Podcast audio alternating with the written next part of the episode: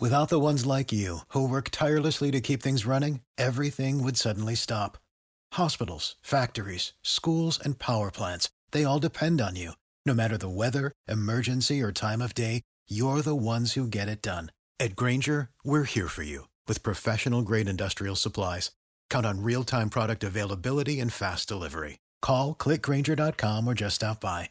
Grainger for the ones who get it done.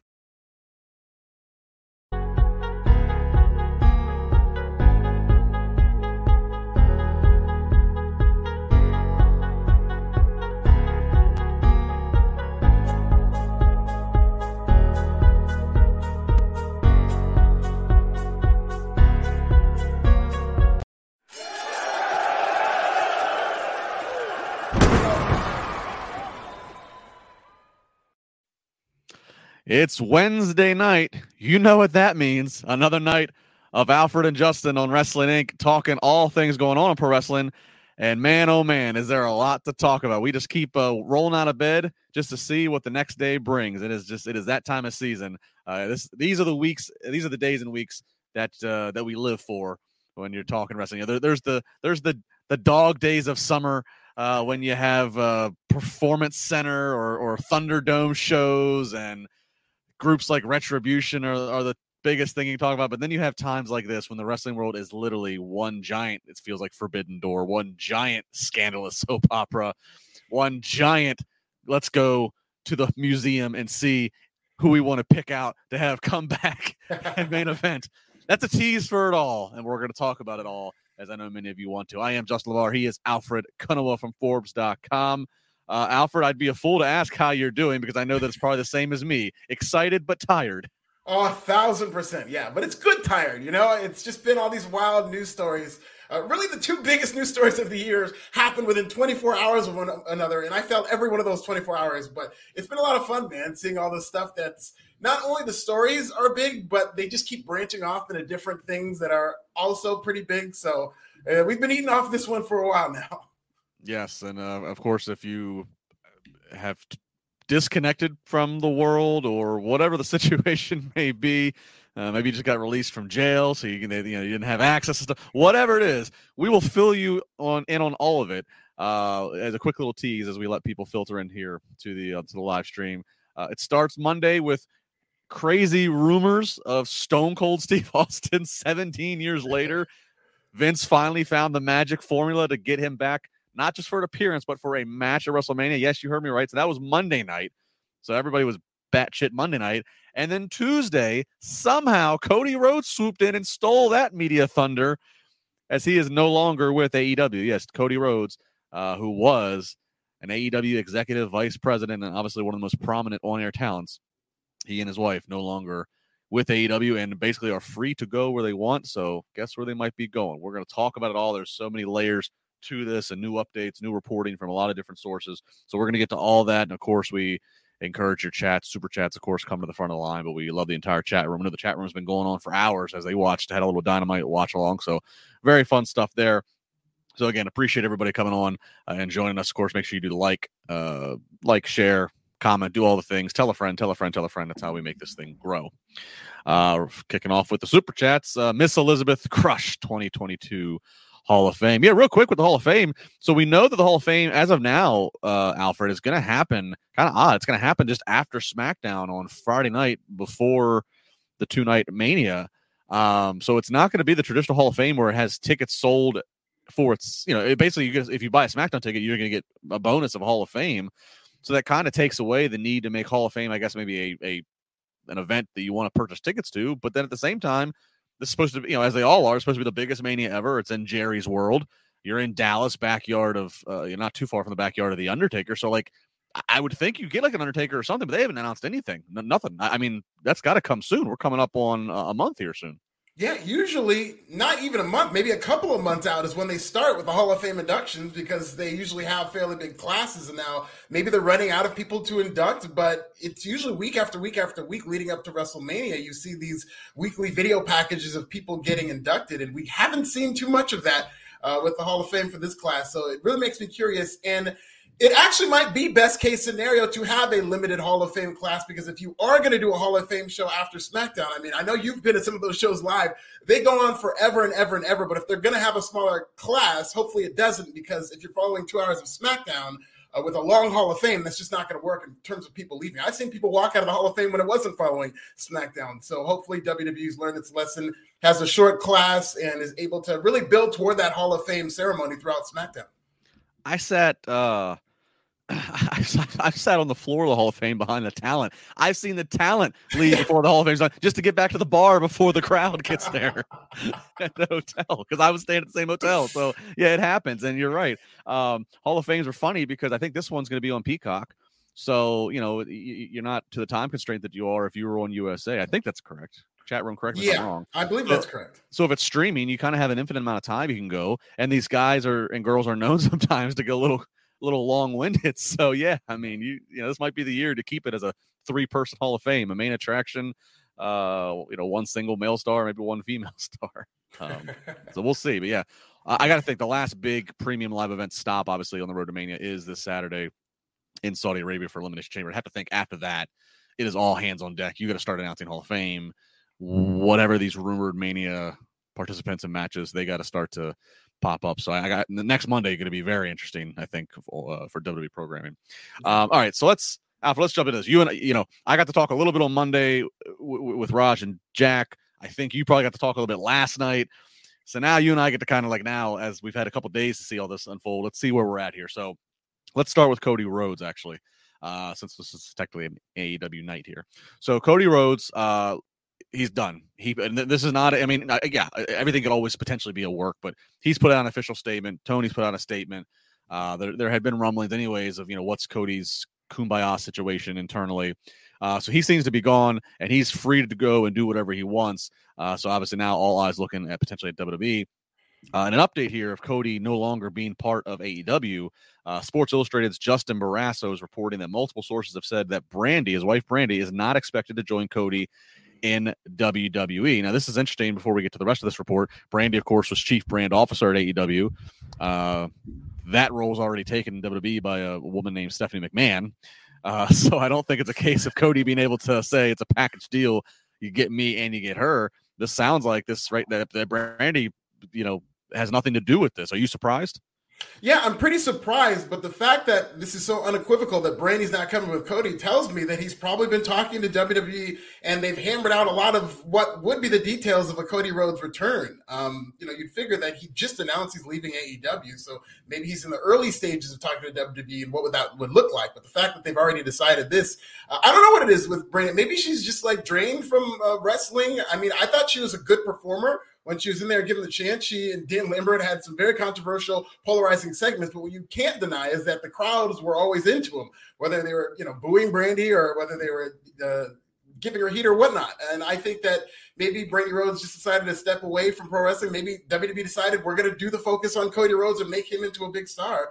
But I am very surprised that it's not going to be a packaged Cody Brandi thing because I do think the element of Rhodes to the Top, the reality show, or I know it's not going to be happening on TV, TNT, but having that show or some kind of reality show of what led to this moment, I think could be really big eyeballs for Peacock if WWE wanted to reappropriate something like that. So I think Brandi is a key to this whole equation.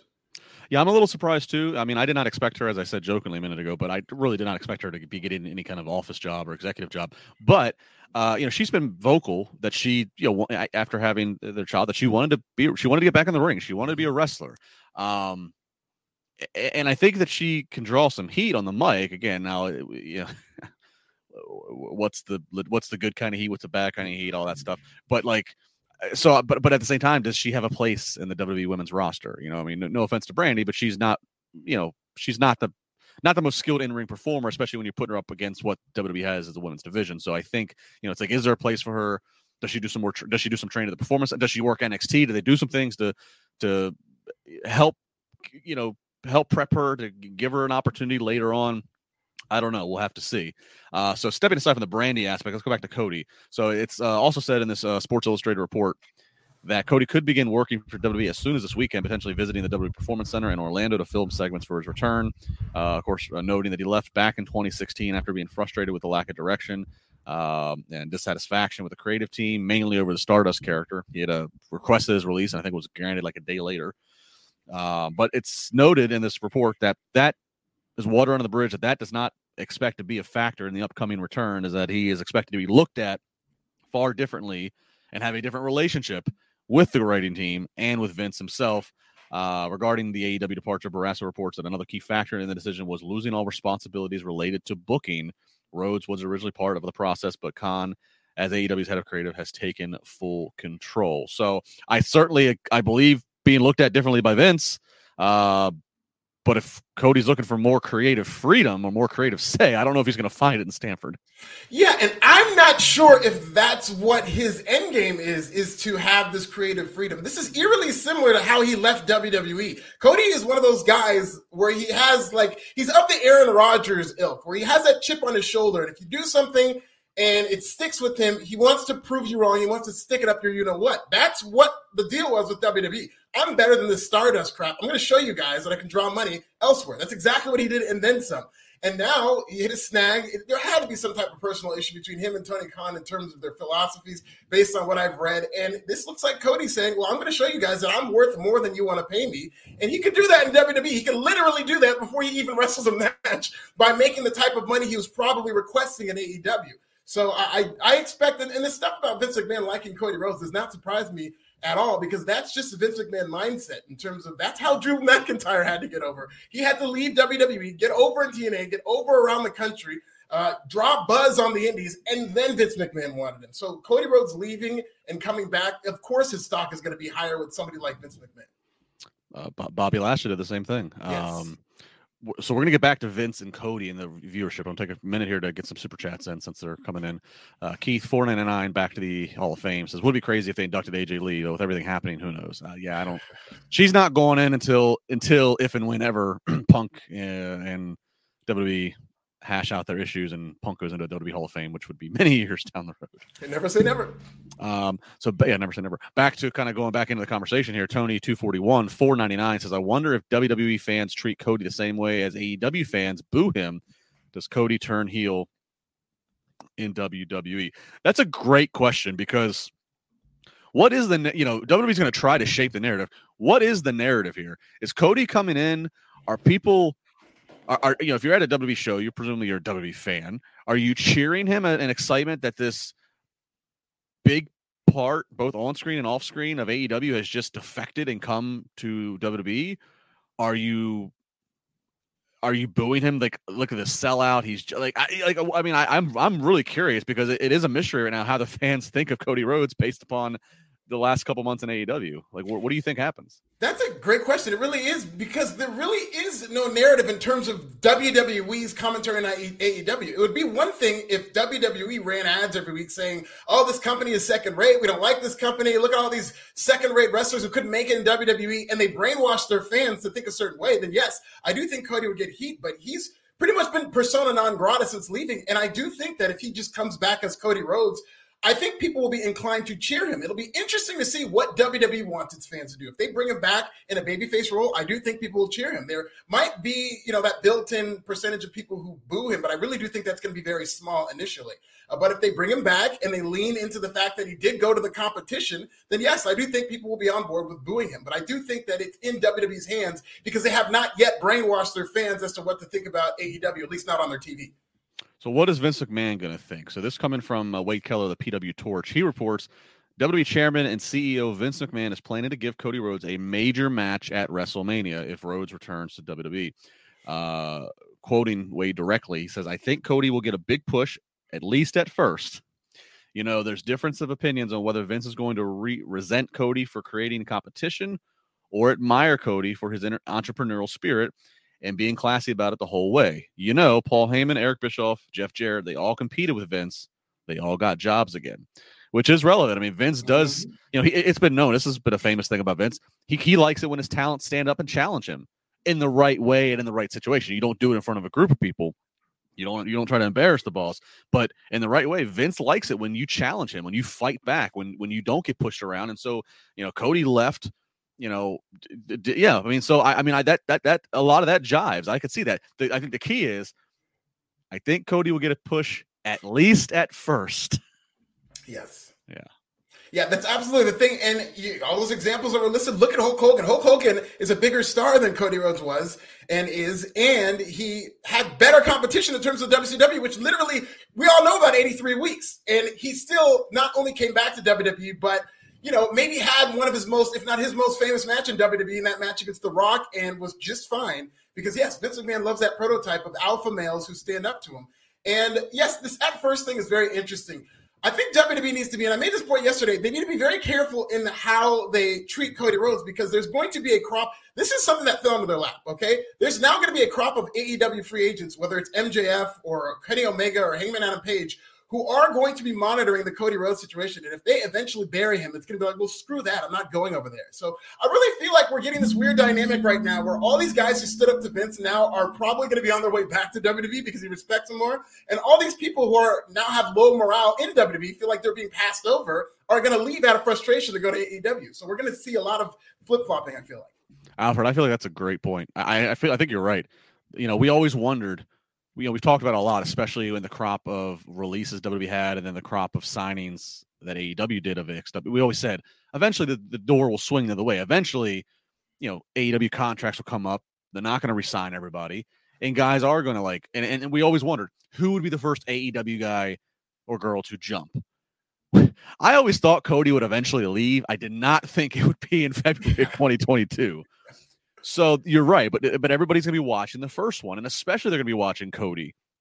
Okay, you're right. If, if, a year from now, if he's if he's been champion, if he's been favorably booked, and you know it's been it's been good creative by WWE standards, you're right. You know, MJF's Wardlow's anybody that's come out and, and has publicly just already said you know that they thank Cody. I mean, and they owe Cody something. They they might say, okay, it's not a lock that I'm gonna get buried. There's there's chance here, or hey, Cody's got the boss's ear I might be I might be able to have the boss's ear. Yeah. By I mean, so you're right. How Cody gets treated, whether it's uh whether it's all a ruse or not, but Vince should be conscious of how he's treating Cody because that could uh affect business and, and talent, you know, in future years. So that's that's a great point. I hadn't even really kind of put it all together in that way, but I think I think he made a good point there. So, um, look, this is crazy. Again, they're in Saudi Arabia this this weekend, so you know, um, Cody Rhodes not showing up in Saudi Arabia. Um, but I think uh, as soon as next Monday, everything is fair game at any point for him to show up. Monday, Friday. Uh, I don't think he's showing up on Tuesdays, but Monday, Friday. Uh, I, am just, I just keep thinking, what could they do? Like, who do you want to see him work at Mania? Or are we gonna get, or talk about treatment? Are we gonna, get, are we gonna get into some kind of like meta? You know, is, is is Bron Breakker while still holding the NXT World Title gonna beat Cody as some sort of weird redemption for NXT getting bo- booted off Wednesdays? Like, I, I just can't figure where what lane this is going to land in. Is it going to be Cody versus somebody he's never fought before, like an Austin Theory?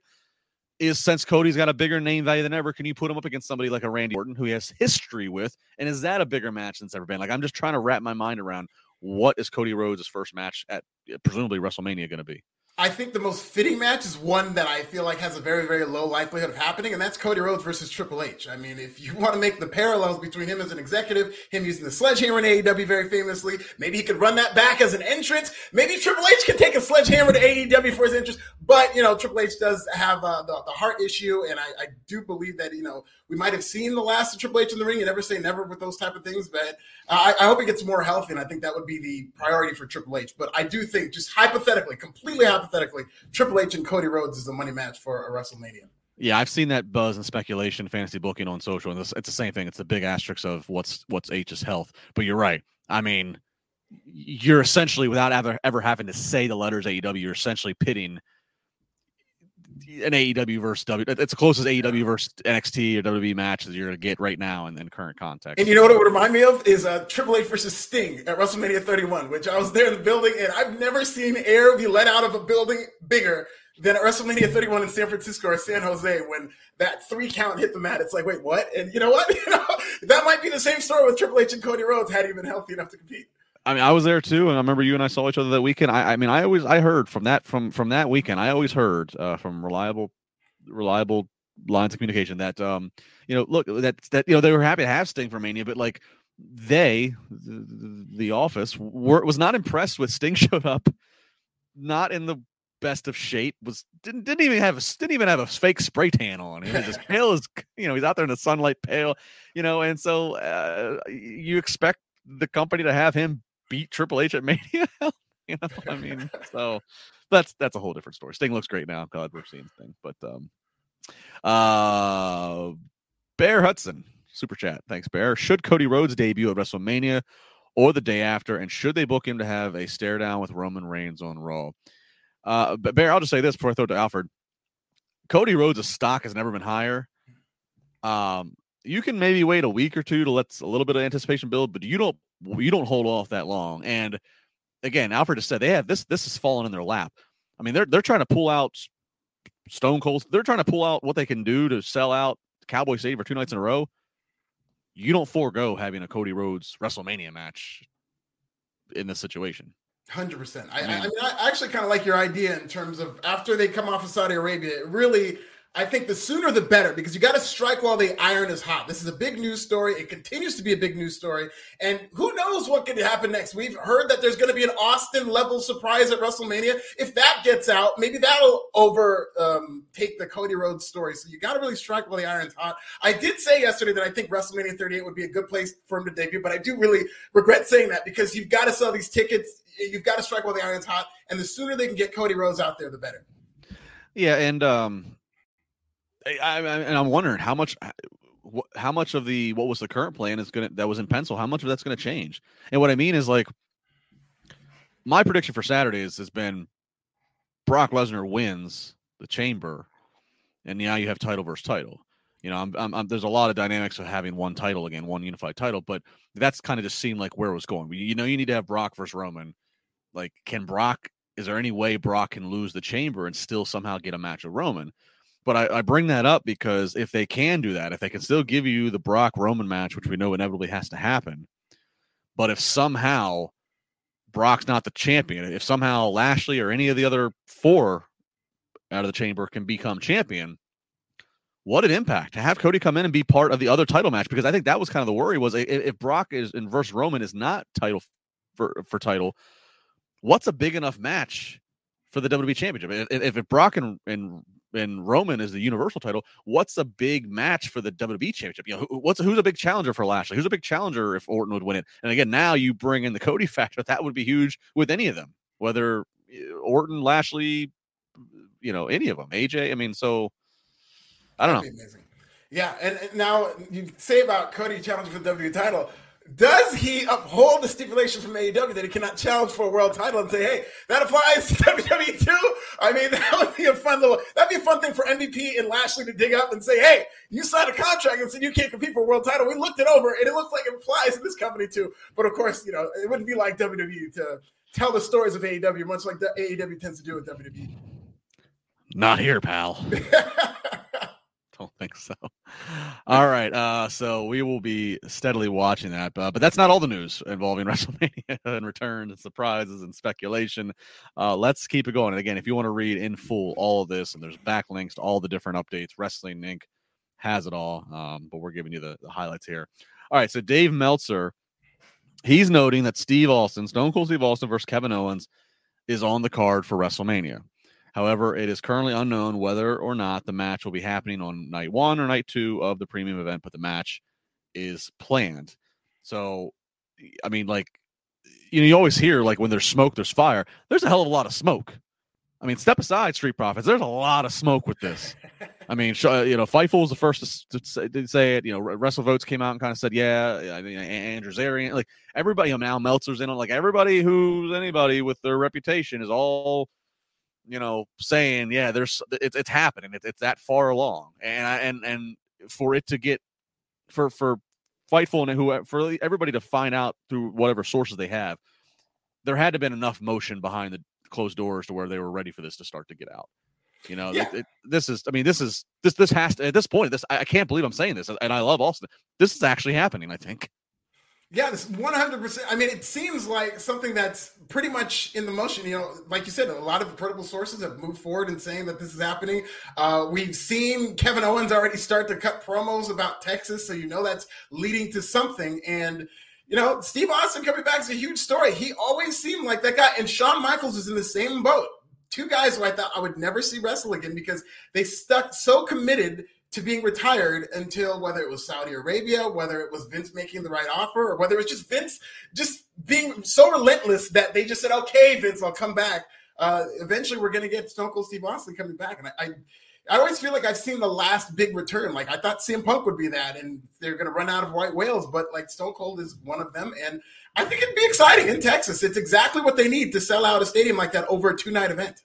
It is, and look, I, said a little bit this Monday to Raj and Jack. You know, you get the same thing, I'm sure. People, you know, people ask you, "Who's your favorite wrestler?" Oh, you're in this line of work. Who's your favorite wrestler? What's your favorite match? All that stuff. And my usually my default for favorite wrestler is to say Stone Cold. You know, just just the age I was when he was in his prime. It was just you know it. And I've always wanted, but I've always thought like, all right, he went out. Not you know the WWE didn't know it at the time, but he went out in the most perfect way. He went out losing to his arch rival, The Rock, at a WrestleMania. Like you, that's the you know, and he hasn't gone back on that. He's been ref, he's been special enforcer, but he's never gone back on that. Like, what? A, that's a perfect poetic way to go out. Yeah. And we know Vince has made offers over the years to try to get him to come back. Uh, we probably don't even know half the offers. We've probably, you know, like what? What about this pitch? Assuming this is all happening, what about this pitch, or what about the number of zeros and the check has clicked? Because again, no disrespect to Kevin Owens. I mean, Kevin Owens is a current talent who certainly will get a hell of a rub out of this. But like, that's the creative. Kevin Owens is just cutting, you know, he uses the stunner for a couple years and then he starts cutting a promo about hating Texans. That's what gets Stone Cold out of retirement for 17. You know, I'd almost buy in more if, if it was Austin versus Goldberg just to give you the, the, the attitude era match that we never got. like I like I'm just surprised. Like, what is the pitch that actually has got Stone Cold to say yes? He's he's not hard up for money. He's paying bills. I, so like, what is it?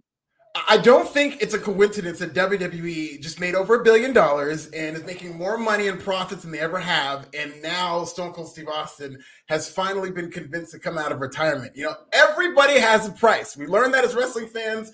And even if you're a hardened Texan like Stone Cold who's set for life, everybody has a price. Austin's is clearly a lot. And I think between the Saudi money, between the money that they're getting from the TV money, it's impossible to ignore how many billions of dollars that WWE's made. And Austin's probably just looking at this like, if I just have one match, maybe even like a Texas death match where he can brawl, which he said in the past, if he came back, that it would be that type of match, like a Texas death match, that he can get out of this. He can make more money in one night than, he, you know, maybe not that he made in his career, but, you know, uh, close to it because he made so much money in his career. Yeah, I mean, yeah, yeah. He, after he got after the knees went out, after he got dropped on his neck, I mean, Austin in his prime, he did not have the work rate that he did against early Bret Hart matches. Austin in his prime was middle finger, middle finger, punch, kick, stomp a mud hole in him, Lou Thesz press, stunner, yeah. and then and, and, then sell. Otherwise, that that was the match. Throw some beer in there, like so. He doesn't, you know, yeah, he doesn't need to work a technical match. He can just do all that. Um, yeah, I guess that that that's that's that's where we're at. I mean, and and, and if he if he's if he's smart enough, you're right to the money point Maybe he parlays it. He says, I'll come back and I'll do three. I'll do a mania. Give me some of that Saudi money. And let me do a summer, you know, SummerSlam's become a stadium show now. That's the three. It's a threesome. And and and, and each one's worth a few million. You're right. He, he might make more in three matches doing minimal safe bumps uh, than he made in combined from 98 to 01. I mean, yeah. And I mean, we now have a market for these part timers. They're paying Goldberg a couple million dollars. Edge has a, a good deal. And so now Austin can look at that and say, well, if you're paying, no offense to Edge, but nobody's a bigger star than Austin. So he can look at any of these guys and say, if you're paying him that, you're paying me more. So, last story uh, using Steve Austin as a barometer is it looks like, again, this, this one coming from Dave Meltzer as well, that WWE is actually planning another Steve Austin level surprise for WrestleMania 38. Currently unknown whether that wrestler will be stepping in the ring for a match or they would just be appearing for the show. Uh, Meltzer did note uh, noted that uh, he did not know who the surprise was and uh, noted the names like The Undertaker, Hulk Hogan, Ric Flair, a few that are on that level of star power.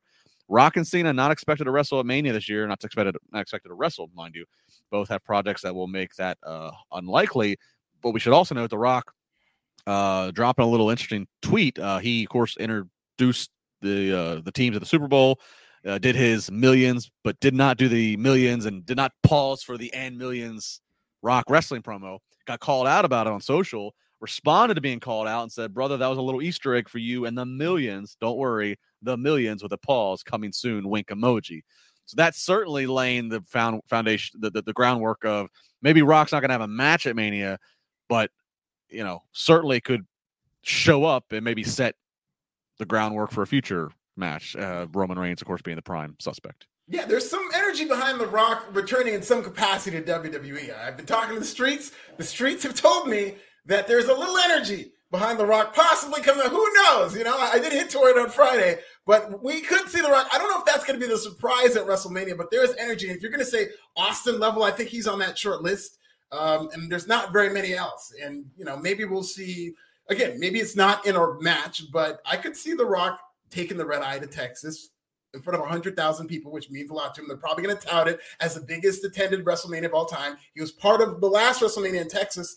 Uh, and part of that was because he wanted to be part of that history. And I could see him wanting that again. He's very sentimental when it comes to pro wrestling. And I could see him being part of this WrestleMania. I was there, but they, they all running together. Did, didn't he technically have a match? Didn't he beat like He Eric did. Rowan? Six seconds. I believe it was the shortest WrestleMania match in history. Uh, and of course, Austin, Foley, and HBK had an appearance, and they beat up uh, the Axis of Evil and the New Day. So, uh, Stunned Xavier Woods, who took a great stunner. oh my God, Austin doing the, the Yeah. clap of the game. hey, he had some rhythm too. He was moving. All right, so Steve Austin level surprise for Mania. We'll see. If you want the Steve Austin level of male grooming, Manscaped is where you got to go. That's right, Manscaped. Uh, of course, they are great supporters of this podcast. Of course, we are going to help you save some money. Manscaped supporting the Wrestling Inc podcast. They, uh, of course, leaders in the male grooming game. Fourth generation performance package absolutely changed the grooming game along with the refined body wash to round out your hygiene routine. Join the 4 million men worldwide, two right here, who trust Manscaped for the shower time routine by going to manscaped.com for 20% off plus free shipping using the code WINC20. See it there on your screen. And I can just say, personally, again, I have it all. Lawnmower 4.0, I have the colognes, I have the body wash, I have the shampoo. It's all good in the hood, if you know what I'm talking about. If you smell the Manscaped body wash, I mean, it is a it is a great signature scent. I know my wife loves it. That's a shoot. Uh, you and your boys will be oh so fresh, oh so clean when you start off your self care routine with the ultimate body wash, and of course keep the grooming game going with that performance package 4.0. Inside of that package, the lawnmower 4.0 trimmer, weed whacker ear and nose hair trimmer, crop preserver, ball deodorant, crop reviver tone, performance boxer briefs, and a travel bag to hold all of your goodies. This fourth generation trimmer features a cutting edge ceramic blade to reduce the grooming accidents uh, thanks to the advanced skin safe technology. That's right, you will have no blade jobs, will not be getting any color here. Lawnmower 4.0, 7,000 RPM motor, new function on off switch that can engage a travel lock. And there's a 4000K LED spotlight on it. And oh, by the way, it is waterproof. That's key, right? Uh, Performance Package 4.0 also includes the weed whacker, chop your worst weeds up top in your nose and ear. Uh, all kinds of great stuff for you. And this is great for you men, or if you're looking for a friendly gift for your fellow man, for your brother, for your father, whatever the case may be, manscaped.com. Uh, use the code WINC20, save 20%, get the free shipping, uh, hooking you up uh, because of Manscaped. They've been great supporters of this podcast for a long time, and they continue to do so, which, again, is a testament to you guys for uh, the, the great engagement and viewership of this podcast, as well as the fact you are using the code. And Manscaped says, let's keep it going. So, WINC20, manscaped.com. Alfred, that- that is the Steve Austin level of male grooming. It really is the Steve Austin WrestleMania level, if you will. And I love Manscaped. Of course, we're part of the 4 million. I also love this 80s porn music you got playing in the background. Very fitting for, you know, maybe if you want to shave a stash, a mustache with Manscaped and whatnot, or, you know, that kind. That's great. This is the same music I have playing in my waiting room, by the way. the waiting room. Oh, we're back to Sponsored by Manscaped. back to the waiting room. Uh, again, WINC twenty is the code to use. Manscaped.com, and we thank them. All right. Uh, so that was your news. That was your sponsor. Let's get into the Wednesday night business, if you will. They are in Nashville, AEW Dynamite, and we kick it off with CM Punk in an oh so familiar position, sitting Indian style in the ring, cuts a promo, and uh, it's time for him to pick the rematch with him and MJF. And he says he knows it's going to be on March 6th at Revolution in Orlando. And he looked back at some of his toughest matches in his career, the lessons that MJF needs to learn. And he opens up a like a shoebox basically, and inside of it is a dog collar. That's right, it is going to be a dog collar match uh, against MJF. And then he has one more thing he wants to say to MJF, but he wants MJF to come out so he can say it face to face. MJF comes out, doesn't even get a word in him, and Punk shows him a picture of a young MJF at a meet and greet many years ago, meeting CM Punk, and he says, "The price you pay for this meet and greet is not going to even compare to the price that you're going to pay with this ass kicking you're going to get." And for the first time ever, MJF is speechless. You can see it on his face, Alfred. And he drops the mic and walks off. I mean, this is like this is this is B Rabbit slaying Papa Doc in the final battle round. Just doesn't even have anything to say. Everybody from the 313. yeah, that's exactly. that's a great reference. I love that. But yeah, I thought this was perfect. This is how you sell tickets. I thought CM Punk was amazing. I will say, opening the show with CM Punk sitting in Indian style, I mean, that is kind of when we see that, you know, CM Punk's going to be real. He's possibly going to shoot. And I was thinking he's going to say something about Cody Rhodes. He was going to address that situation, but he just did the business with MJF and it was fine. I thought this was phenomenal. I mean, I, I, I would put this on the level of what they've been doing prior, and it's getting harder and harder to kind of rank these promo exchanges they've had. But I thought this was one of the better ones. He invoked the Piper in Portland, and Roddy Piper's most famous match, you could argue, was that dog collar match against Greg the Hammer Valentine. At least it's his most brutal match. And uh, you know, CM Punk did have a dog collar match against Umaga, I believe it was, and that was a pretty good, pretty underrated match of the year it happened.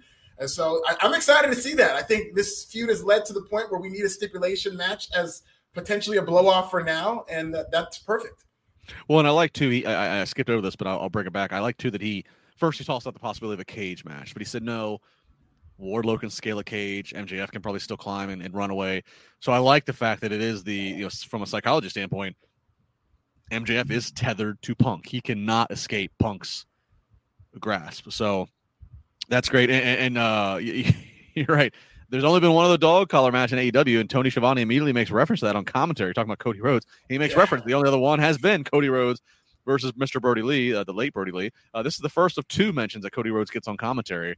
Uh, the other one came in the main event sequence. So uh, uh, Tony Khan, at least not putting out an edict as they might in WWE. Tony Khan not going to ignore uh, history is history, and Cody did work here. So uh, we can say his name. So at least, until he shows up on WWE. Maybe once he shows up on WWE, okay, no more mentions. But until. Until depending what he has to say when he's in WWE, uh, you know, in character. correct, correct. Uh, this is Tuck Craft. Justin and Alfred are like Stephen A. and Max. You should never break them. Up. Let's go. All right. We're better than Stephen A. and Max. No, shout out to those guys. Those guys. I agree. They should have never broken them up. By the way. I, I like. I mean, I, you know what? I know Stephen A. gets a lot. People like hate on Stephen A. I'm like, well, that's what he wants. I, I think Stephen A. is very good at what he does. So if oh, you, yeah. if, if, you're healing Stephen A., he's working you. That's the reason he's the highest paid man in ESPN. Yes, sir. Yes, sir. All right. Uh, not the first match we get is Bryan Danielson uh, versus Lee Moriarty, and uh, this is the theme here. Is uh, Bryan just does not does not respect Lee. Won't even you know, won't shake his hand, and it's just uh, showing him no respect uh, for the first part of the match. Uh, if you like hard kicks, hard elbows, hard forearms, this is the match for you. These two guys, uh, while on the on the mat, giving these trading these shots, bring the crowd to their feet. Uh, so that should tell you something. Um, it ended up being Bryan knocks Lee out and then puts him in a submission hold while flexing, so just rubbing kind of salt in the wound. Bryan gets the win. No surprise here, but great showing for Lee Moriarty. Uh, Bryan then gets on the mic. He says he wants an answer from Moxley. If you uh, recall, he he has a proposition for him, Moxley, to be the most dangerous tag team, to be the force that could just tear through AEW. Mox comes out, you know, tells the history of working Bryan Danielson over a decade ago on indie shows and that Bryan's been the dragon. He never got to slay. But then Mox says, you know, it's kind of interesting. This guy, he wants to be my tag partner. I think that's because you might be scared to stand across the ring, so you wanted to stand beside me. And uh, basically, Mox ends it with a great closing line. He's, you know, he says, "I'm not saying no, but I'm not saying yes. I don't stand by anybody until I bleed with him." Alfred saying, yeah. saying, "We got to go. We got to go the distance and get dirty before I'm gonna before you have my respected team with me." That is so badass. I love this promo. It's like one of that old saying you want to run through a wall for somebody. This is the type of promo you can cut to like a college football team. Like, you know, you know, I'm not standing with anybody until they bleed with me. Let's go out there and bleed. And it was just like, I wanted to see that match right now. I thought this was great by Moxley. And, you know, it, it overshadowed what I thought was a great match between Bryan Danielson and Lee Moriarty, where I'm so glad that you brought that up, that when they were on the mat, they brought the crowd to its feet. And I don't think enough wrestlers know how to master that to be entertaining while you're doing the submission and rolling. Usually they use that to kind of settle the crowd down. It's usually not a high spot, if you will. But what they were doing on the mat, where they were both on their heads and like the octopus hold or whatever you want to call that, I mean, I thought it was amazing. And uh, they, they really got creative with this. You could just tell Bryan Danielson is having some of the most fun he's ever had in wrestling because he just got this creative license. Lee Moriarty is one of these guys he's really excited about, you know, both in front and behind the camera. And they did a great job. I loved it. Yeah, I mean the old saying is, you know, once guys getting a little blown up or they need to cool the audience back down, it's grab a hold, brother. Yeah. You know, but the, these guys were in a hold they they were doing you know some of the most physical work that they did the entire match. Yeah, really great match. And yeah, I, I agree. This is this is like uh it, it, I'm assuming Mox wrote this again. It's pretty well documented at this point that you know AEW is pretty pretty free and loose to let the talents write their stuff here. Uh, that that's a great line. You know, I, I don't stand by side by the side of anybody until we bleed together. That's just uh Love that's that's there. So um so th- this is a story. It's gonna got a lot of a lot of levels to it. It's gonna play out over time. So we'll stay tuned with that. Uh, we get Wardlow versus Max Caster. This is a qualifying for the Face of the Revolution ladder match, and uh, Max Caster rapping his way to the ring. Uh, eh, the, the biggest the biggest highlight was calling Wardlow MJF's bitch boy. Yeah, and take some shots at hot chicken in Tennessee. Which listen, I've never had Tennessee hot chicken. I will have it when I'm in Tennessee for SummerSlam, but I have had Tennessee hot chicken like in LA and outside of that, and it's always fire. Even KFC has fire Tennessee hot chicken, so I resented that, but I thought the freestyle was very good. He also had a DaBaby reference that went over everybody's. Yes. I don't think DaBaby is very hot in Tennessee or even AEW for that matter. But I got the reference. It's very current and topical. DaBaby did beat up DaniLeigh's boyfriend in the bowling alley, so I appreciated it. But you know, a little too rich for a lot of these people's blood, I think. I called it too. Yeah, he would have been better off um, maybe making like a you know, trying to who's the who's the country star that got caught dropping the N word. Uh, there's a country Oh, star. that- Oh, um, Morgan. I, I know, uh, Morgan. Uh, I know you're talking about. Yeah, his last name. you're right. I, I called it a baby, but yeah, the crowd didn't quite. It kind of they moved on. So Yeah. um, yeah, uh, and I, you better watch yourself sitting here saying you know putting KFC in the same conversation with Nashville hot chicken. I don't know. No, they do have a version. It is inferior. I would imagine it's inferior to the actual authentic Nashville hot chicken. And when I have it, I will take that back. But I'm just saying, Tennessee hot chicken is so good, even KFC can pull it off. That's what I'm saying. hmm Uh, Oz, thank you for the super sticker. uh, there's another one in here. Uh, Zachary Della99 uh, setting up a blood and guts match. Max and Brian. Oh, Mox and Brian. Uh, yeah, I mean, I, I, they could let this go out for a long time. They could, they could really they could draw this to double or nothing if they if they wanted to. The way AEW can tell stories out, so we'll see. Um, but nonetheless, like like what happened here tonight. Um, And I really hope they do come together. That's a great idea for a stable. I hope this isn't just a red herring for them to just have a feud. I hope they come together and they mentor these younger guys, and they both have different philosophies as to how to do it, and maybe that leads to another match. But I like the idea of them forming a stable with younger guys. Yeah, I mean, they're the two guys right now that don't have a stable. I mean, Eddie Kingston was with Mox for a minute, but Kingston seems to be now uh, aligning right now with Santana and Ortiz. Uh, Bryan, you know, yeah, Bryan's kind of an island of his own. So, su- sure, it's just uh, there's there's a lot of things they could do there, and that, and that could go on a roller coaster of they can be heels, they can be faces, they could. There's a lot of things that could be done with that. So yeah, I agree. Uh, so we get Wardlow versus Max Caster. A little bit of a again, a little bit of a longer match by Wardlow standards, but they did have a commercial in here, so they had to fill that time, picture in picture. Uh, but Wardlow at the end is going to get the Powerbomb Symphony three power bombs. Uh, after the fact, he's going to end up uh, power bombing uh, Bowens, same as usual. Shawn Spears comes in, gets a few chair shots, pisses off Wardlow. So Wardlow has qualified, so he is now the second qualifier after Limitless Keith Lee last week. So this is going to start to shape up to be a hell of a ladder match uh, when all the participants are said and done. Um, no surprise here. I mean, that uh, Max Caster's a, a a thriving and rising act, but singles match for, against Wardlow for a qualifier, I don't, I didn't give Max any real chance here. Yeah, and it's encouraging for Wardlow because the status of his opponents now is starting to go up. Is he was just facing no namers and enhancement talent at first, and he got the Blade, who he sold for. I thought that was a mistake, but the Blade is somewhat of a name. And then Max Caster, I think, is a step up in terms of prestige. So between Wardlow and Keith Lee, I think it'll be very interesting to see how they play this uh, face of the Revolution ladder match. Absolutely. Super chat here for you, Alfred. Mike, two dollars. Alfred, I hope Lashley retains on Saturday. Yeah, I love Lashley. I'm torn about this. I, would love to see him go into WrestleMania as world champion. I really do like your idea, Justin, of him facing Cody potentially or what or whatnot. Maybe have a WWE title match. Uh, but I think title for title, Brock Lesnar versus Roman Reigns. They put that carrot out. I don't think they should have ever gotten the title off of uh, Brock Lesnar. I think title for title is the biggest match you could do with Brock Lesnar and Roman Reigns. Uh, Of course, before tonight, before the past couple of nights of when we heard who was coming back, that is the biggest in-house match you have. Uh, but I think if it's Bobby Lashley or Brock Lesnar, I'll be happy. Yeah. Yeah. A lot of eyes. Of course, so we'll have all the coverage here Saturday on Wrestling Inc. for what goes down in Saudi Arabia. Okay. Hangman Adam Page uh, promo in the ring. He's uh, being interviewed by Tony Schiavone. Barely gets a word out. He's interrupted by Adam Cole, who comes out. Cole uh, saying how he's been a champ everywhere he goes. Uh, then the two of them start to kind of trade shots at each other about friendship, how good of a friends they've been, kind of just talking about past storylines uh, in AEW and NXT and Ring of Honor of you know who's who's loyal to their friends, who's quick to turn their back on them. Uh, Adam Cole fires back. Look, we've been in the same place before, and let's be let's face it. When you and I are in the same promotion, you're just the other Adam. Uh, kind of taking a shot at him. Uh, they shake hands though. Adam Cole kind of finished it with with a little bit of a respect thing, and I can't wait till the day we get to work in the ring together and fight for this AEW World Title. And shakes his hand. It seems like he walks off like it's going to be all respectful, but oh no, Fish and O'Reilly attack from behind, attack Adam Page or Hangman Page, and uh, Adam Cole gets in on that. Eventually, Dark Order is going to come out and run off those guys. Um, and I'll just jump ahead. So that happens, and then later backstage, Fish and O'Reilly like, "Hey, Young Bucks, where were you?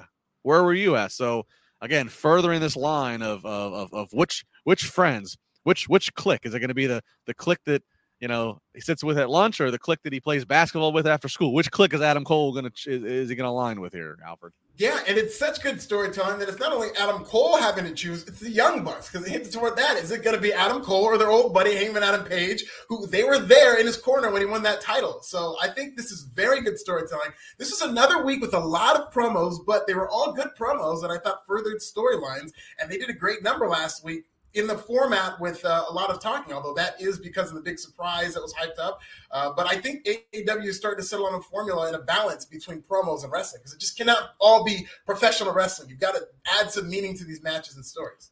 I agree with you. You know, they they you know Tony Khan talks about too. They they meticulously watch quarter hours and watch what segments are getting over, and I think that they are finding. You know, yeah, you can again, you could be, you could tout yourself as the best wrestling in the world, but you're ne- you are never gonna you're never gonna continue to grow to and grab new audience members if you don't throw in promos and character work. Nobody, you know, no, the the the die, the diehards will sit and watch match, match, match, match, match for two straight hours. But if you want to draw people in, especially if you want to draw in the Big Bang Theory and these lead-in audiences, which they are doing, and these first segments seem to be the best. These first segments are starting to be WWE style, where it is promos. They just happen to be better promos than what WWE does. Absolutely, and that's the thing. Yeah, yeah, people get like burnt out on that style, but it, I think they're burnt out because it's not very good. I think when it's good, you can do a style like that. Well, and, and they get burnt out because WWE does a formulaic. It's so yes. damn predictable. Tonight's, you know, you said Punk's in this in this iconic set. You know, he, he doesn't he doesn't sit and do the whole. You know, he doesn't do the pipe bomb sitting thing every time. So he's sitting there you know, and then and then MJF, you know, we expected a, a, war of words. No, MJF for the first time ever speechless doesn't say a word. So like they keep it fresh. They keep you guessing. And you know, that's working. And again, if you're, you know, if you're on the middle or bottom half of the growing depth chart that is AEW's roster, that makes you a little nervous because that means okay, if what if what got you there was just because you could do all these cool moves, but if you haven't figured out the character end of your game, that's not looking good for you. Go ahead and work dark and elevation, but if you want to get a spot on Dynamite each and every week, that that that's not looking good for you. That now that Tony Khan's figuring out, yeah, I got to do a little bit more promo work on these shows. So yeah. Rob um, had some very sage advice on Pat McAfee's podcast as yes. how these young wrestlers need, need to start making money. And I, I agree with every word he said. Nobody yeah. knows better about making money in wrestling than Brock Lesnar. Which I love that interview, and I, I'm I'm always a believer in that. Like you know, it is more about like it's it's it's it's more about what you do in between the moves and the moves themselves. But I will say, as the devil's advocate defense, I could see some guys and girls listening to Brock saying that, and they go, "Well, yeah, look at you. You're six foot three. You are an you're an anomaly of, of an athlete.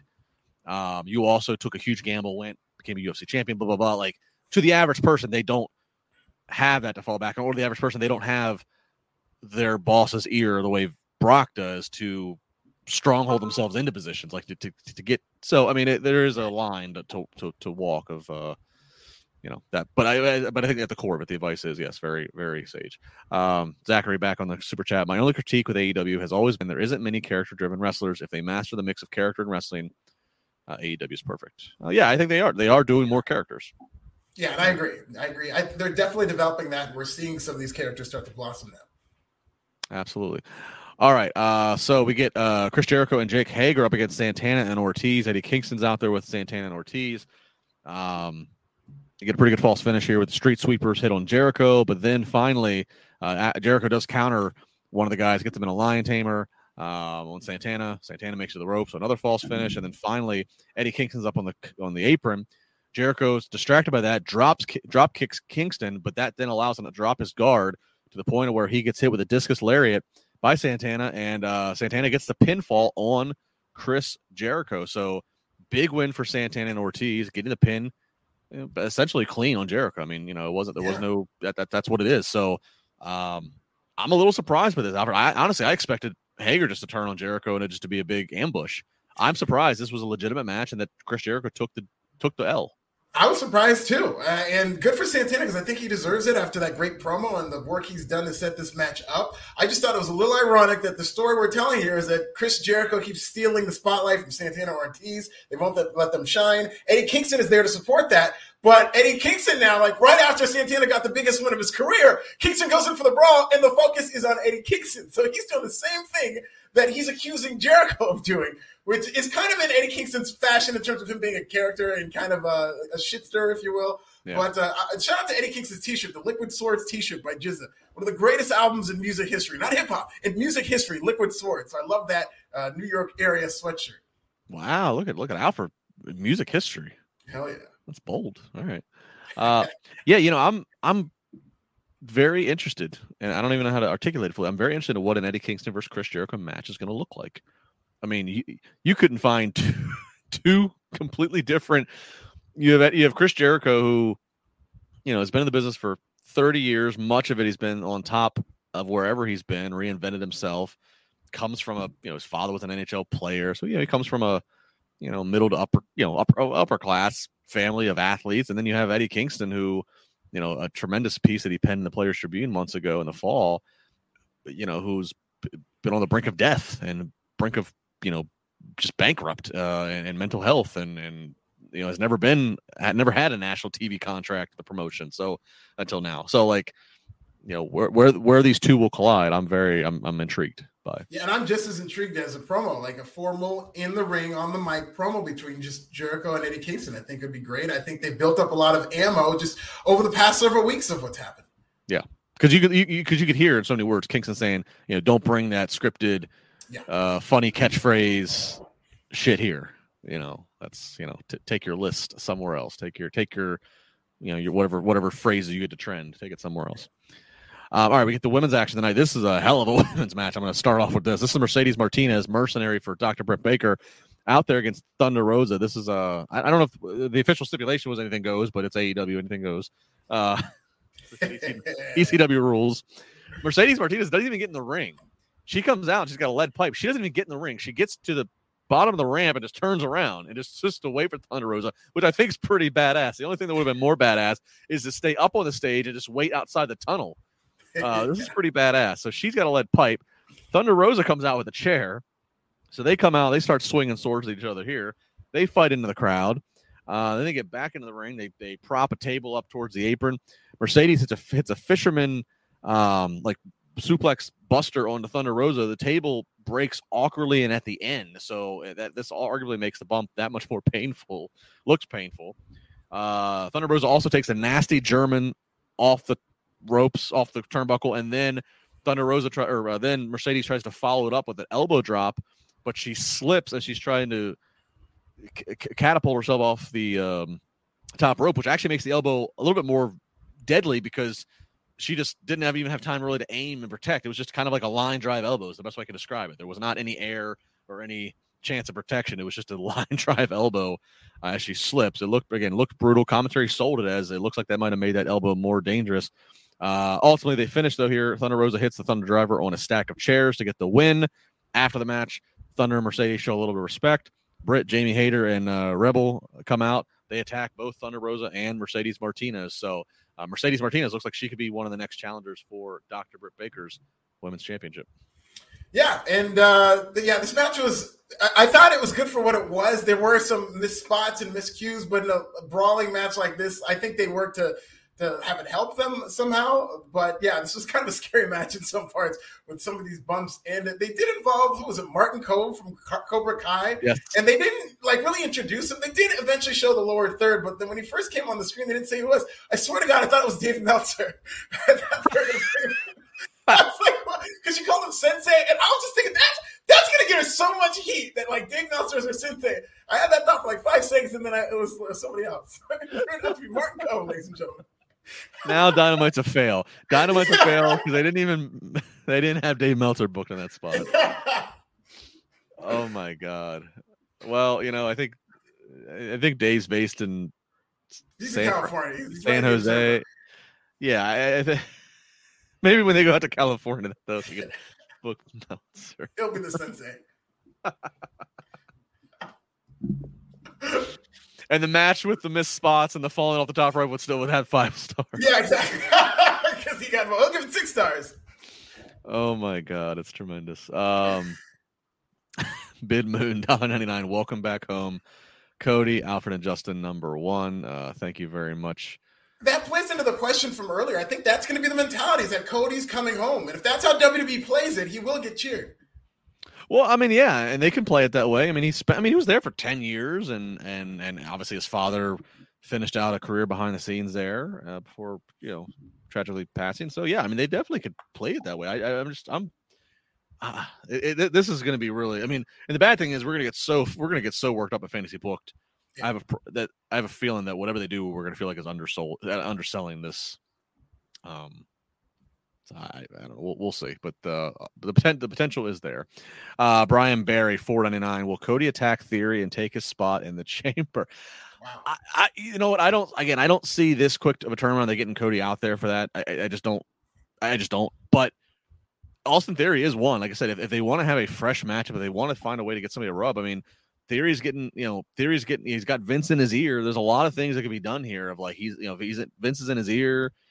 Cody shows up. Vince tells him, "Who does this guy think he is?" He, you know, this guy left the. He's just walking back. He's trying to take your spot. You gonna let him take your spot? And that that puts a fire under all. I mean, like, I mean, I'm I'm booking this in, in right now. I mean, so I don't know. I mean, but I I do think that Austin Theory is a viable option if you want, and and if Cody wants fresh, if he comes in and says, "Look, I've worked Randy before. Give me something fresh to do for Mania. Let me help somebody the same way I was just trying to help guys over in this new company." So we'll keep an eye on it. But hey, anything's possible. Um, you know, maybe they, maybe maybe he does show up in chamber. Who knows? We'll see. All right, uh, main event time. Darby Allin versus Sammy Guevara. Sammy Guevara, TNT champion, wearing both the TNT title and the interim title, which of course he won from Cody Rhodes, and that is noted on commentary that he beat Cody Rhodes. So Cody Rhodes, a second name drop on the night for uh, the history that is uh, in AEW.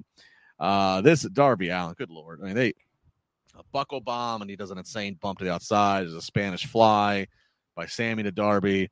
Uh, eventually, at the end here, though, uh, there's a distraction. Andrade's going to hit Darby, who was going up with the coffin drop. Uh, now with Darby basically lifeless, Sammy not realizing what happened. Sammy hits the GTH. Sammy gets the win, retains the title. Then this is where it gets crazy and confusing. So then Matt Hardy runs out. He starts attacking Darby. Sammy chases Matt off because a little show of respect between he and Darby. And Matt's running off with with Andrade, who's grabbed the TNT title. So I don't know. Andrade wants the TNT titles, uh, and they just I don't know. This I, I'll be honest, I didn't really care for this. Me this was- neither. for for for what this show was, I was kind of like, again, this is your main. I mean, I know that they, like to put emphasis on titles, so the titles oftentimes in the main event. But I mean, I could I could have picked one or two other things I think would have been better off in, in the main event than this. Yeah, we could have gone off the air with if, in order to stand with me, you got to bleed. Good night, everybody. Like you know, that could have been it. But yeah, I thought this was. I had very high expectations because Sammy Guevara versus Darby Allin, one of my favorite matches in AEW's young history. They had a phenomenal match in 2020 at AEW Revolution, and I didn't think that this lived up to it in the early goings, and I felt like they were on their way. And then this ending was very random to me, and you know, AEW has their plans. I think they plan out several steps ahead. So what I'm kind of thinking is that you know this tease for Jeff Hardy last week. Now Matt Hardy involved in this. Yeah, they're going to do Darby Allin and Andrade, but then maybe he spins off to Matt Hardy and Darby Allin, and then that could bring in Jeff Hardy versus Darby Allin, which I think is a dream match for a lot of people because they're both daredevils. So I can see the booking pattern to get to Darby Allin versus Jeff Hardy, and if that's where we're going, I'll have no problem with it. I would love that, and I, and I know um, you know Matt told me uh, before he even got to AEW. Matt Hardy had told me uh, in an interview we did that uh, Chris Jericho had actually texted him early on in the early as AEW was becoming a thing, and he said, "There's we got this dude we're going to use called Darby Allin, and he reminds me so much of your brother Mhm. Jeff." uh, 20 years ago. So yeah, there's, yeah. I, I, think that's like, I think Matt's probably even said that to Jeff, like, okay, you know, you're signing here, you know, we're gonna make you work this kid because that's gonna be this kid's like highlight reel rub is that, you know, he's you 20 years, he's yeah. he's you 20 years ago. Um, so that was AEW Dynamite. We got some super chats that we will get to. Uh, let's see here. No Bueno crew. Sheesh, Alfred and Justin equal numbers. Good job, guys. Thank you. Yes. Uh, good, good podcast. Good, good audience. Cody, it's us. It's, it's us. Stone Cold and Cody. No. it's, it's, it's, it's, it's, it's, this is nasty. Yeah. Big nasty and Jay and, and Jay Labar. Uh, Brian Perry, four ninety nine. Are we getting AJ Styles versus Edge at Mania? I, I, that again, everything now could be up for grabs with with if Cody's coming in, but I think that was probably the match on in, uh, in pencil prior to the unfoldings of the last couple days. Yeah, well, he I said AJ, AJ Styles at Edge though. Yeah, but what I mean is like now if Cody's coming in, do you oh. say Cody AJ? Do you say like I mean, yeah. you know, do you yeah, do you pivot if you know? But yeah, I, I, do agree. Prior to all this, prior to Monday, I would say yeah, that's the match I think. Yeah, uh, I could see, and those two, you know, AJ and um, Edge cross pass and Red Rumble, so it just kind of seemed like they were starting to lay the ground there. Uh, CJ Hennessy, four ninety nine. How about Seth takes the title Saturday, and we have Cody versus Seth at Mania with the authority backing Seth, Stephanie, and Brandi Promos can be fun. I don't think it's going to go that far with the authority thing, but I think that's, uh, you know, as I just said, if you can do that, if Seth wins the title and then all of a sudden, yeah, you have Seth and Cody, and, you know, Seth had a little war of words at one time about, you know, kind of defending WWE's ground uh, in comparison to AEW. That's something there. Um, and look, if if if Brock leaves the chamber match against five of the guys where he doesn't win, but as long as Brock doesn't get pinned, which he's not going to be, um, actually, no, no, wait, is Chamber? Well, you know they have to eliminate everybody, don't they? Yeah, they have to eliminate everybody. It's one by one. Uh, yeah. See, I, I was going to say, if even if Brock doesn't win, I guess you know you can still make a case that he can somehow get his get a match with Roman. But if he gets pinned, that's hard to not see that. You can't unsee yeah. Brock getting pinned. Yeah, this this elimination chamber feels like a course correction because there was a point where they said we're not doing title for title, and it seems like they're going right back to that well. Yeah, CJ, I like again. I like the idea of trying to get Cody thrusted into another title, a world title picture, but I, I don't know how you get Brock still back to Roman. You could have Roman interfere in the cage. I mean, he did that last time already, so that's well, how they got out of it that time. Well, and Brock, Brock beat everybody except one person. Uh, Brock won the Rumble too, so yeah, yeah. If Brock loses, I think we're going to be able to tell the pattern of how he's booked. If he goes in there early and just starts killing people, I'm going to be suspicious that oh man, they might be doing this to build him up before they beat him. I agree. Yeah, that's that's probably a good good little thing to watch. Um, we got more here. Brian Cyrus, five dollars. Cody versus Lashley for the title of WrestleMania, or if WWE can get Cena for a match, maybe Cody versus Cena. I don't think we're gonna have Cena. I mean, it would be great if they did, but I mean, I do believe that he's probably, you know, maybe again, maybe a SummerSlam. I certainly again, if you have Cody back, you know, hopefully you get Cena back eventually. I mean, I, I, thought early on Cena versus Austin Theory would be a great thing to try. Again, I just think Austin Theory is again. I can't stress enough. They have Vince on TV endorsing this guy. That that has to pay off somewhere. Uh, but but Cena does seem to be very tied up uh, with Hollywood. Uh, seven seven clown looks like WWE Creative were the ones that selected the commander's name for that NFL season. Shout out to the commanders! I see you got the hat. You're repping the squad and the new shirt. Oh, what do you think about the commander's name?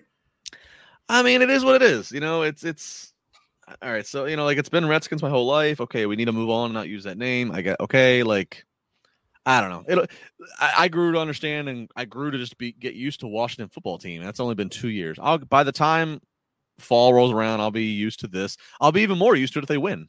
If they just win, I'll be you know if they win and they can get Dan Snyder out of the. I, I think this will be. It'll be Commanders will be a glowing era if we can start winning, get to the playoffs, and uh consistently, and and get Dan Snyder out of the ownership box.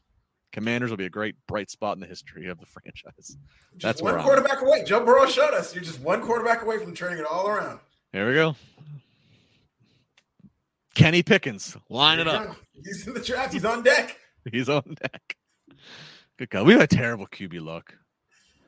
Trading yeah. draft picks to get RG3, yeah. Dwayne Haskins. Had Kirk Cousins. He goes to Minnesota. It's just Zachary throwing in Bullet Club history. AJ versus Cody. Yeah, that's there. I like that actually. That's there. They don't even have to fight each other. They can originally be, you know, an alliance. And WWE has shown reverence to the Bullet Club. This is something you could pull Finn Balor out of obscurity to come do. Whenever they throw that mm. up, people lose their minds. WWE sent out a cease and desist to protect that. They have a reverence toward that Bullet Club and the too sweet kind of incestuous nature of that. Jerry McDevitt on the case. Brian Barry, four ninety nine. What if Brock costs Reigns the title against Goldberg? Brian, if that happens, I'm going to be so. This no. Ro- I'm fine with Roman Reigns versus Goldberg. It's the match they didn't get to do because of the pandemic happened and and, and then thwarted Mania plans. So I'm fine with you need marquee for Saudi. Do one of the fresh marquees you never done. Battle the Spears. Roman Reigns needs to Goldberg. Goldberg. I said this last Friday on Busted Open, and I think Roman even said something similar to it on, on his promo. Like, this needs to be Roman Reigns doing to Goldberg what Goldberg made a career out of. This needs to be short, impactful. And if this is Goldberg's last match, if this in fact is it, he needs to do what you do, which is you go out looking at the lights, making it better for somebody uh, if better on. I mean, this that's what this should be. Now, if if Goldberg's all of a sudden in the running to have a Stone Cold Steve Austin match, a, sen- a sentence I cannot believe I'm saying in 2022. But if that's the situation, okay, I can see that maybe Goldberg's not going to get squashed. But uh, yeah, but I- mean that would be a sad state of affairs in WWE if that's the bookie mentality. Just based on how they built up Roman Reigns, is that Brock or Goldberg versus Austin, this nostalgic match is going to take precedent over really is your biggest star um, in a full time era that you've built up, and I just think that would be a mistake. But I will say that our friend NYC Demon Diva Issa would go viral reacting to a Goldberg over Roman Reigns result. I think. I think her following would triple if they let Goldberg beat Roman Reigns. I would pay money to see that reaction because she would not be happy with that. yeah, she'd she'd be on a spree for sure. uh Drake Hawk three, thanks for the love and the money for uh the super chats. Uh Brian Barry, remember Fiend versus Goldberg? Yes. All too well. I think Windham remembers it well. um Michael LeVar, yeah. So Michael LeVar says, "LeVar, sorry, but that was reported Austin versus Goldberg at Mania." So yeah, the, the, I did see something late that that was another thing that came, but I don't, I, I don't know if it, I don't know how how reliable that was or where it came from. Yeah, it kind of disappeared too. It was out there for a little bit and then it went away. So, I mean, Austin versus Goldberg, yes, that is a WrestleMania caliber matchup if you're going to look at it for name value only. But I, I just, I wouldn't want to see Austin's return match against Goldberg. I just think that they could do better in terms of how they could tell the story. I think um, Austin versus Goldberg would, might be rough. I'd be scared as shit for Austin. Yes. I mean, I'm sorry. I mean, but we uh, Goldberg was paralyzed Taker in Saudi. I mean, I, I you know, because he knocked himself woozy doing his bang the door routine to, like, yeah, I don't know. I don't, I don't, you know, I mean, like, you, I want to see Austin back, but then it's like, you know, is Goldberg safe? Brock just said the one guy he never got to work with Austin, and Austin, of course, you know, that's the famous night that he walked out when he was supposed to do the job to Brock in an unadvertised Raw match. So, like, Brock and Austin's probably the biggest. Brock versus Austin is the biggest money match that's never happened anywhere in the world that WWE still has. If it's you know because the two guys are still alive and still associated with the company, I can't imagine Stone Cold taking German suplexes. Yeah. But that's that's, the but that's the biggest. That is the biggest money match you have. Or next to that, if Austin's back in the game, Austin versus Cena. Like these are the biggest money matches you have. If if Austin if Austin is suddenly on the table again, you have some crazy money matches. But I just have a hard time predicting Austin working with Brock at the intensity and level that Brock. Not, I mean, not that Brock wouldn't try to take care of him, but Brock just works at an intense level. That's just what he does. So I like the idea of Austin and Kevin Owens, not only because of the Texas thing, but also they use the stunner. And then Kevin Owens, most importantly, would take care of Stone Cold Steve Austin. If nothing else, A, he's a pro and he's one of the best who's ever done it, but also you know he has this reverence for Steve Austin that he would not allow himself to hurt him. Uh, Zachary Don nine. I want McIntyre to dethrone Roman at SummerSlam. Okay, that's Interesting. Yeah, Drew's kind of falling back, and he's kind of falling back uh, in the middle of the pack right now. Yeah. Uh, John Cena's bald spot. How about Cody versus AJ and theory versus Edge? Uh, again, they're all movable pieces right now. Um, all right. Is there any other super chats? Uh, somebody just said. Did I miss some super chats? I thought I had them all. Yeah, I thought he. I thought I had them all. I'm going back through here real quick. I think I have them all. So, um, yeah, I think I got them all. So hopefully I got them all. Um, yeah, stop being a heel. yeah, sorry. Uh, it's a good problem to have. No, a lot of super chats coming in. yeah. All right. Uh, I missed Oz. What, what do you mean? I missed Oz. What did Oz say that I missed? Is that dollar ninety nine super sticker? Thought we got to that. I thought I did. Hang on, Oz. I'll get you. Hang on. That's one complaint I have is I wish that our uh I wish I could move the super chats over to like a certain folder.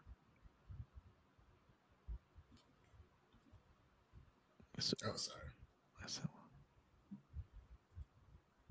Sorry for all the super chats. Never apologize for that. Riddle and Goldberg. Well, that's the one. Yeah, we we definitely want want that. Yeah. Riddle Goldberg, Riddle Lesnar. I love that they panned to Riddle's reaction when Brock Lesnar hit the ring for the Royal Rumble. That was great. Which I'm kind of surprised I leaned into that and did that. Yeah. You know.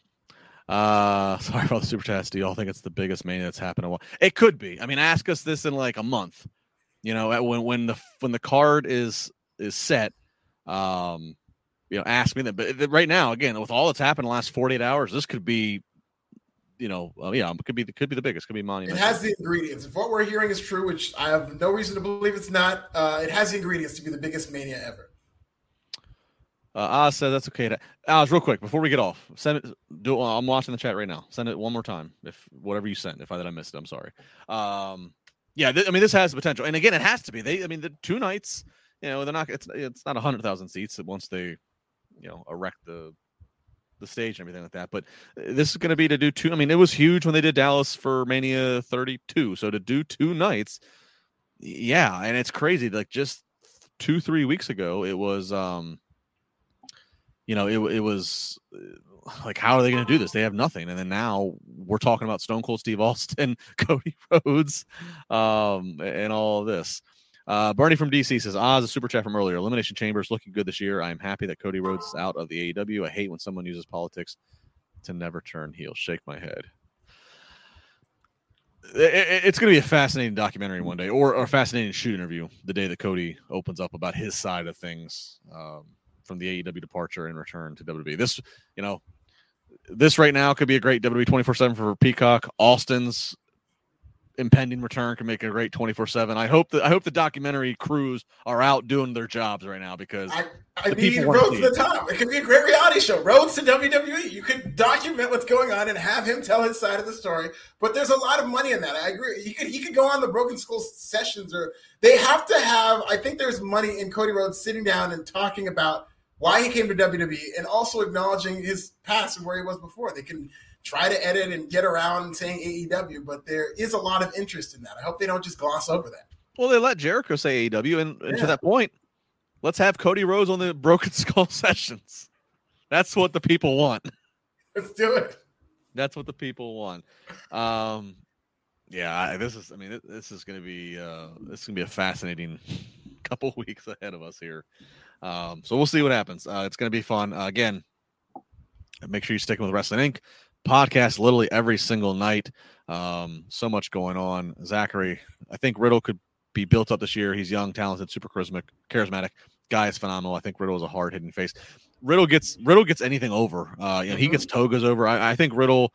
You know, he's probably. You know, I don't think he's going to win. I don't think he's going to be in the world title picture for Mania, but I think Riddle is one of the guys night after Mania we need to keep a look at, keep an eye out for in 2022. I think he could be one of the guys who they hopefully make. I think him. I have hopes again for Priest. I think those these are the guys that they, you know, try to strap some of the future onto that have gotten over with the crowd. Uh, John Cena's bald spot, like Owens, uh, but if this is a one-off for Austin, it's a real letdown if he doesn't fight Brock or Cena. Yeah, and to that point, so I said maybe it, whatever whatever number Vince might have got his attention. Like I said, make it a bundle it up, make it a Mania Saudi SummerSlam kind of bundle here. Um, you know, get a, get an Owens, get a get a Goldberg, get a whoever. I don't know. There's a universe we can see Austin in The Rock, and whether it's 2023, 2024, who knows? But you know, it's unlikely. But there's a universe we can see that. Wow. I mean, like just again, fantasy booking. I mean, th- th- there's a universe then of you could have The Rock and Roman versus Brock and Austin. Jesus. I mean, like Yeah. think about that. Like that's Yeah, yeah. that is actually if all this smoke equals real fire and Austin is actually back in the game, that's a real thing. They're all under contract with WWE. They can book it. It's the best match money can buy. Oh my god. Well, uh, the wow. I, I don't even know. That's it's kind of uh, uh, to, to to to Demon D MYC Demon Diva. It's uh it's it's it's that would give her great ladywood. I think. Uh, yes, absolutely would. all right, all right. Last super Jesus. What this? Uh, here we go. Let's go. We're Zachary. money, Justin. I'm not saying no to the money. We'll be here all night. Uh, RK Bro versus AJ and Cody Bullet Club. Yeah, I mean, again, this is nuts, but th- there's so much potential, and it's crazy because we're all fantasy booking, and they might underperform. We'll see. It's all there. Um, it's all there. Uh, but we'll see. All right. Uh, if that is if that's the night, if we're all done, if last call's been done, if, if the drinks are done being served, don't have to go home, but you can't stay here. If that's that, thank you to all of you.